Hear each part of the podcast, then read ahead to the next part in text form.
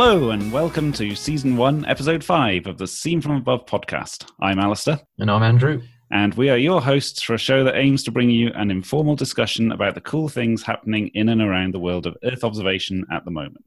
You can reach us on Twitter using the hashtag Scene From Above. I believe that you can access the podcast on iTunes. Certainly can. You can get the podcast on our websites, acgeospatial.co.uk and jogger.co.uk. Please do leave a review on iTunes. It only helps us reach a wider audience.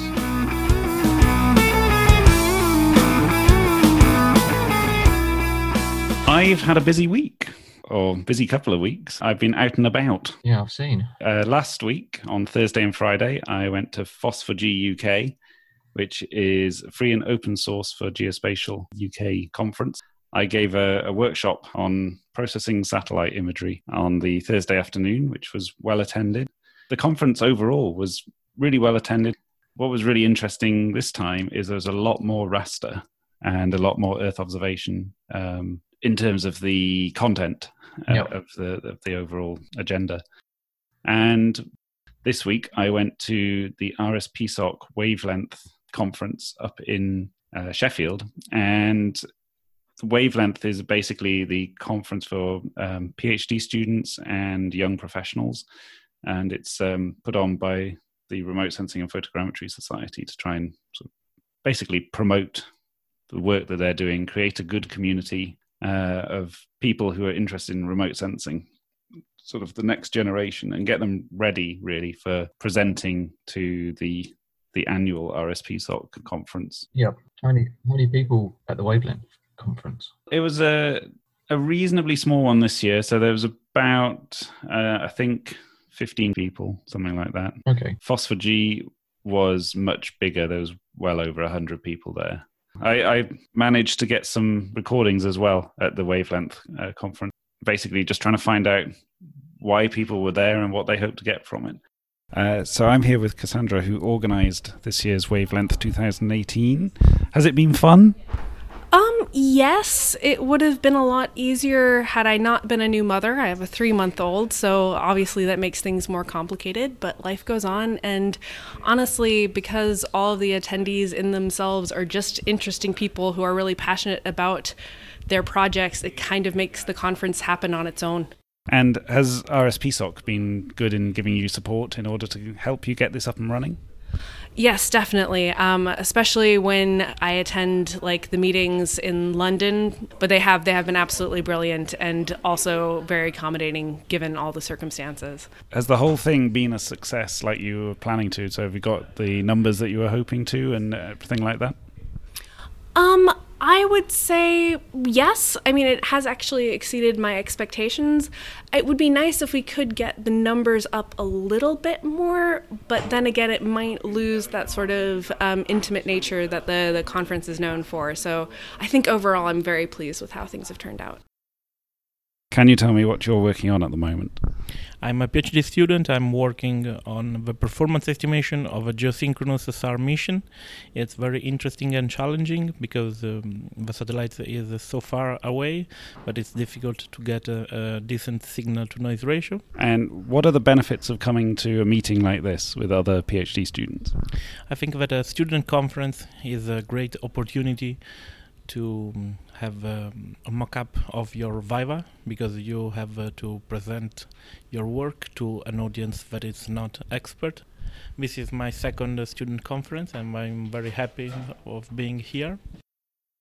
So you're here as uh, an industry placement. Uh, that's correct. And what sort of benefits do you get from coming to a meeting like this? Uh, it allows me an opportunity to understand the, the, the realm of uh, remote sensing, how it's been used in different uh, sectors, and uh, it allows me to then help help me make decisions about what, what I can use it for and how I can I can get involved in it. So is remote sensing something that you want to get into for the rest of your well, for, for the upcoming part of your career? Uh, it's there's a crossover with my uh, industry experience. We've used it there before uh, for for geological uh, work. What are you working on at the moment? I'm working on developing a new method to detect whales on satellite images. And why have you come to this event? Is this beneficial for helping your career or your research? Uh, I'd say both. I heard about it at the last RSPSOC big conference in London, and because I knew it was going to be this friendly environment, I thought it would be great to try and present my work and get feedback from an understanding community before going to the big conferences.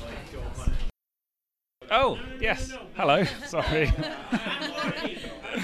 so, what are the benefits of coming to an event like this? Uh, okay, well, for me, so I'm right at the beginning of my uh, lucrative remote sensing career. Like I've not um, not got a PhD or started one or anything yet. Um, so for me, it's mostly seeing what sort of things other people are doing um, with remote sensing. Like there's lots of things that I hadn't even thought about. Like particularly, there's a couple um, with for animals and conservation, which is an area that I hadn't really thought about much before. Um, and it's really nice to have like a space to just chat to people quite informally because I think asking questions at the end of a presentation is always a bit uh, nerve wracking. And why do you want to do a PhD? Um, well, I wasn't sure about doing one before uh, I started working in Leicester. Actually, I thought um, I just finished my undergrad and it was quite long and stressful and didn't like the idea of it. But then, just being around so many people doing it has managed to not put me off. It made me uh, actually be more keen to do one. Thank you.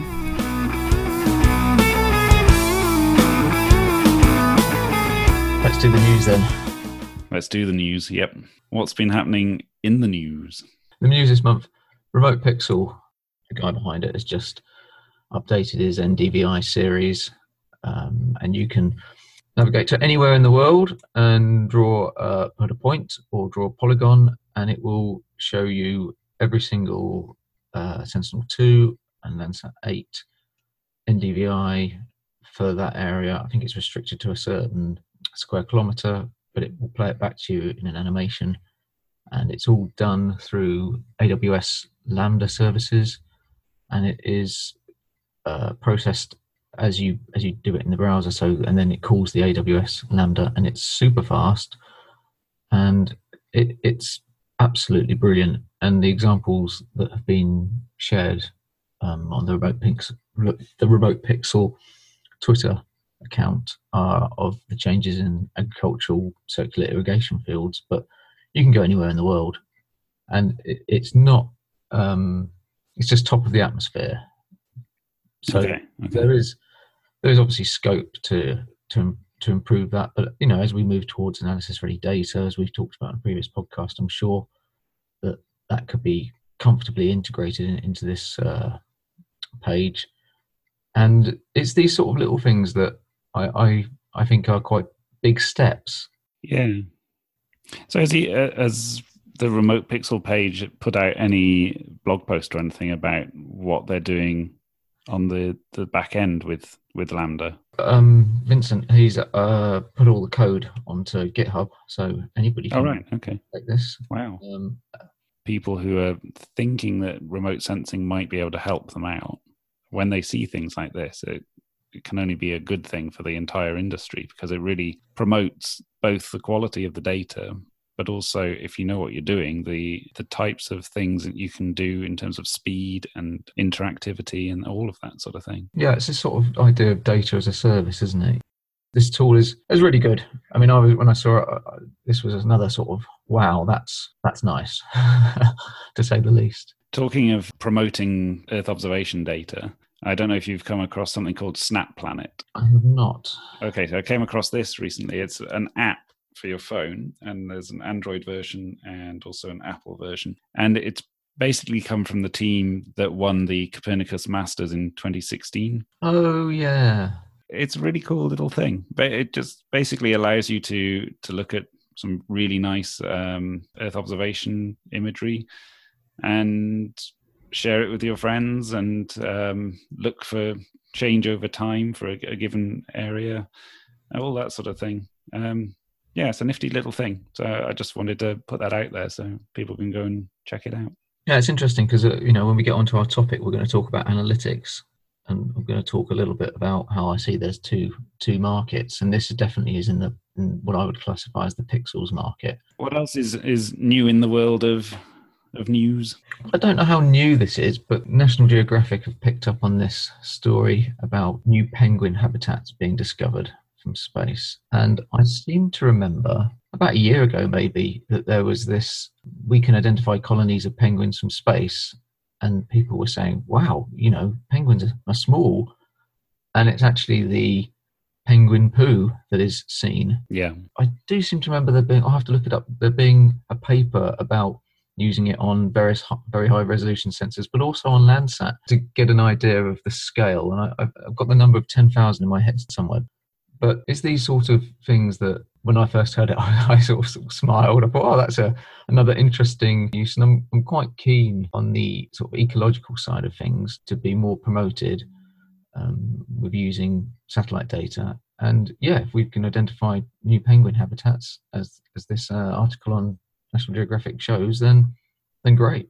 Yeah, it's almost like they proved that there was they were able to do something last year, and then they've iterated on that, and they're doing something subtly different, but even more impressive, really. Yeah. I've got an announcement, a software announcement. Um, so th- this is just sort of quick and simple. But those of you who use the R statistics package might be interested to know that something called the R-SITS package, S-I-T-S, is now available. And it's a set of tools for working with satellite image time series. Uh, it looks very cool. I'm not an R user myself, but from what I've seen on the GitHub page and various other bits and bobs around the internet, this looks really very cool. So it's got all sorts of things to do with visualization uh, of time series and smoothing methods for noisy data, clustering methods, and all sorts of things like that. So is R something that you use? Uh, n- not in the last sort of 12 months or so. Okay. I did start looking at it it always seems to come back to do you prefer I want to do data science, so you can use Python or you can use R. And I think it almost comes down to sort of what you're most comfortable with and what your personal preferences. They seem to be able to do pretty much the same thing. Yes. I'm not I don't want my my choice is Python, but I don't want to be dismissive of R. Um, it's just another one of these uh, great tools that that can be used uh, the last thing I saw in the news was, um, you know, relatively uh, light-hearted thing I saw in the Guardian uh, letters weekly letters page on March the sixth, and they uh, a response from um, a guy called Peter Sobey in Australia. I don't I don't know if he's a professional uh, Earth observation person or, or scientist or, or what, but um, essentially he's responding to a piece that was written in February about we're turning space into a junkyard, and I thought it was quite a quite a nice response. Really, he sort of ends up by saying space exploration is a worthy endeavour. The amount of money devoted to it takes up a tiny fraction of military spending. The pollution caused by military activity is many more times that for space exploration. I just, I just felt the overwhelming sentiment was don't get too caught up with this sort of space junk. Okay. And that space exploration is a, a worthwhile endeavour. Have you got anything else in news? I've got two announcements that I've seen on the internet. One is something called the LandSense Challenge, which I've not come across before. Maybe it's not been run before, but this looks quite interesting.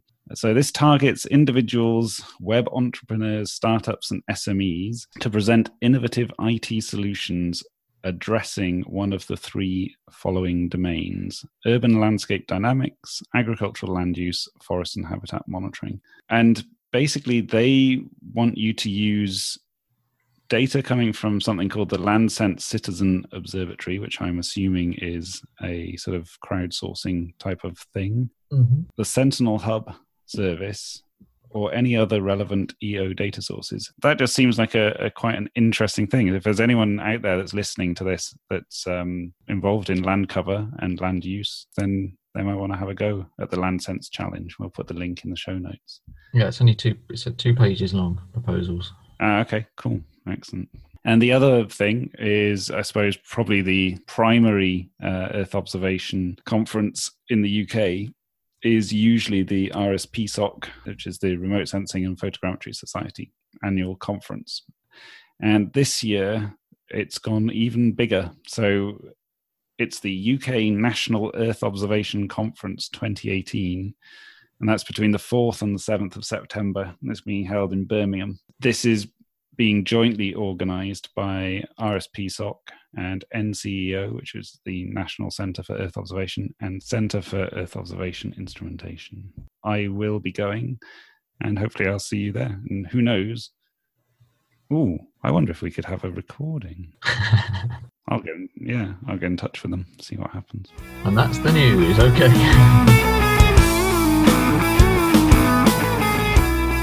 Okay, let's let's move on to our topic. This time around, we're going to be talking about Earth observation analytics.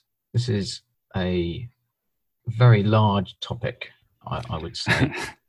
yeah, pretty broad. I, I would have thought. Um, so why why do you want to to look at this at the moment? Um, well, I think I think it's something that I feel could we could do several podcasts on but as I uh, sort of alluded to earlier, I really see the market as it is today in, in the satellite Earth observation market being in two parts. I see pixels market where companies like oil and gas companies, environmental companies, etc., buy and process satellite imagery in pretty much the same way they have for years. This is sort of done on a project by project basis mainly.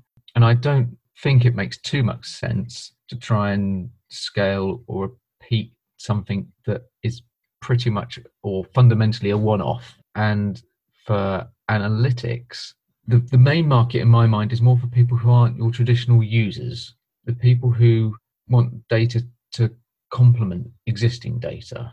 And today, there's never been a better opportunity to pursue this sort of opportunity to to what, what's the best word merge satellite data with, with, other data sources. So, would you say that's because there's so much satellite data around, or is it because the the skills of those people who are doing the sort of data merging and the data analytics in various different software packages are such that now they don't even think about Earth observation data as particularly special. They're just seeing it as a something that they admittedly have to process in a certain way, but that it's just dropping into what they they want to do. Well, to sort of skim around that that question, I mean, if you were previously looking for information about an emerging market or an area perhaps in Africa, I would think that you would take any any data that was available and satellite data and it, it might not be anything more than a base map. Yeah. Whereas uh, I saw last year, I think it was a, a, huge study done by Stanford that was looking at light pollution observed by Earth observation satellites and correlating that with poverty in Africa and getting an idea of the impact of where populations are and how deprived those, areas are. So, this kind of contributory data source, whereas previously to obtain information such as that, it would have required people on the ground, it would have been very expensive, uh, potentially inefficient. Yeah. But having said all of that, when I first started really thinking about the analytics, I, I attended a presentation and I, I sort of came away from it thinking, I'm not sure there's going to be a role for someone like me in the future. This is all going to be done by machines. And I'm not sure that's ever going to happen actually it's unlikely that the machines will come up with the the idea because there has to be a level of creativity i think to come up with the idea of how to bring all these various different things together um, and you've, you've seen yourself from things like Google Earth Engine, just how relatively easy. I mean, obviously, there's a whole load of stuff going on at the back end that we're not privy to, but how relatively easy it is for an analyst to ask for something and get back incredibly quickly a whole load of information. So I, I, see your point about sort of almost putting yourself out of work, but at the same time, I think the the benefit of the human interaction is coming up with the idea. Do you, do you think that one algorithm set it working and you you'll be able to pick up the world? It feels that that might be a little bit ambitious. Yes, yeah.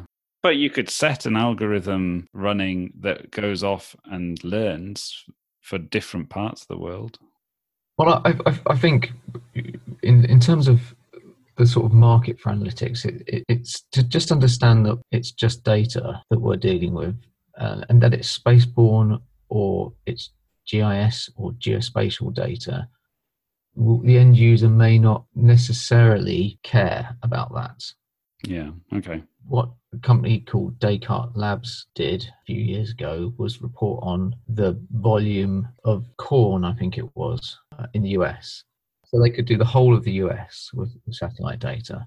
And when they reported it, I think Bloomberg published that article, and on publishing, the, the corn market moved about 3%. Whoa. So that's not an insignificant move if you if you consider this sort of commodities based world. And Yeah. so previously, rather than saying we've got a picture of a car park, we've now got hundreds of pictures of that car park over time, and we can, if we've got footfall or revenue or all this kind of stuff, can we make a leading suggestion to what that performance of that business is, yeah. what that um, market is doing? And that's quite a sort of compelling case, I think, for, for this increase in, in data. And, and really, the I think that the people who are ultimately buying this aren't really buying the pixels; they're buying the information. I was going to say, in some of these things, you'd have to be fairly confident that what you're putting out there as as your analyzed imagery, so your your information stream, is correct. Because I mean, if you're having an impact on markets by you know even numbers sort of two or three percent, like you say, that's not insignificant. Yeah, yeah. I mean, the, the sort of the analytics is really about sort of trying to shorten the supply chain. I think we can get lost in this world. I, I think it's sort of like a, a cautious word of warning that we could get lost. I think it's very important that the both the analysts and the end users understand the limitations as well of of any imagery that they're using. There's so much we can pull out. We just need to make sure that we're pulling out the correct things. I, I completely agree, and, and perhaps I wasn't very coherent earlier on, but I do feel that's where sort of specialists like like us sit. Yeah. So, so the so the machines, he says in inverted commas, will will do the crunching, as it were. But it's just not possible for for you or I or any combination to look at every pixel that's ever captured it. Now It- there's just too much data. Yeah. Yeah. def- I mean, we kind of alluded to it before, really, but the, the biggest barrier in the market today is finding the data and having the accessibility to that data. Remote sensing Earth observation is very much on the cusp at the moment between two different worlds. There's the world where you get your individual image and you download it and you pre process everything. You do your atmospheric correction and terrain correction yourself, and then you, you look at that. But you're right, that can only be done realistically for a certain number of images before it overwhelms the person doing it uh, or the computer system that it's being done on. And then on the other side, you've got this whole area where there's analysis ready data being created. And those data are really, really important. But I'm just a little concerned that you're trying to create a data set that is ready for a broad gamut of, of users and for a broad range of use cases. And so, can it always meet that and be ready for an, uh, for analytics and analysis? Yeah, maybe this is the sort of 80 20 rule, you know, where you've got 80% of the time it is ready, Yeah, 20% of the time it isn't ready. But maybe that, that's an improvement on where we are today. I re- I really support the fact that all of these analytics methods are coming along and that all this online in the cloud processing is happening and the data is being made openly available. I think it's brilliant. I think it's a really interesting topic, isn't it? And I, and I think in some ways we've sort of skirted around and barely scratched the surface of, of some of the areas. Yeah, I'd quite like to get into this a bit more deeply uh, in future, both in terms of the types of imagery that we can look at, but also the types of software that people are using. Yeah, and you, you know, not just Earth observation, but at, at the moment the the sort of requirement seems to be a dashboard. Everybody loves a dashboard. yeah. So, I mean, ta- Tableau does that. Tableau Public Yeah. uh, has a dashboard functionality, and it has a, a sort of a geo button. You know, you can you can make your own map. Just because you can plot points on a map doesn't make you good at communicating information in a in a map. That does need that care that I think that what we've talked about we shouldn't forget with the analytics. It does need that care.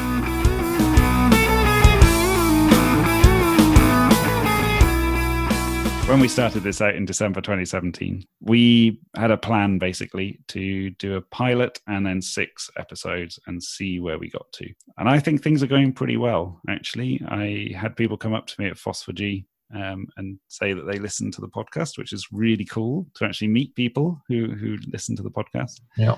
So, yes, if you are listening, make sure you, you use the hashtag on Twitter uh, and give us a review. So, what are our plans for next next episode? So I think next time, and I'm slightly smiling at this, I think next time we should do a kind of quick fire questions to each other to hopefully set the scene for bringing in other people that we can ask these questions to. Okay. It's the kind of equivalent of last day of school, bring your bring your quiz in, from above. Scene from uh, above top trumps. Yeah, we'll we'll sort of try and uh, make it a bit more light-hearted than perhaps our analytics discussion has been. I've really enjoyed these five that we've done, and, and I'm looking forward quite a lot. And it's great that it, so many people have uh, downloaded and, and, and listened to us yeah. We just want to be part of the, the wider community. Yeah, definitely. Yeah, I think so. And with that in mind, if you have any requests for new segments that you want us to, to talk about, or topics for us to discuss, or even guests that you'd like to hear from, and it could be you want to come on and, and talk to us about something, then drop us a line through Twitter. That's uh, at MapAndrew for Andrew, or at AJG Geoger, A J G G E O G E R yeah, Twitter handles. Hey, what can you what can you say? cool. Well, with that in mind, thank you very much for listening to everyone out there that is listening, and thank you, Andrew, for your inputs on this one. Thank you, Alastair. Thank you for um, spending time this week with uh, your roving reporter. That's on. cool. And until next time, you can reach us at hashtag scene from above on Twitter, and you can also find us on iTunes and a myriad of other places. Please do leave a review on iTunes and get in touch with us on Twitter. Thank you very much. Cheers. Goodbye. Goodbye. Yay. Droppings and discoloration. I just went straight in there. Penguin poo.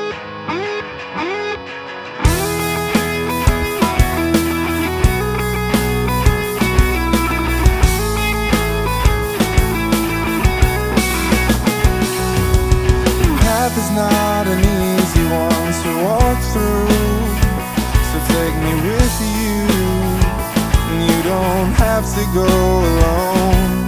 The life is growing legs and walking past you. If I could ask you Pick up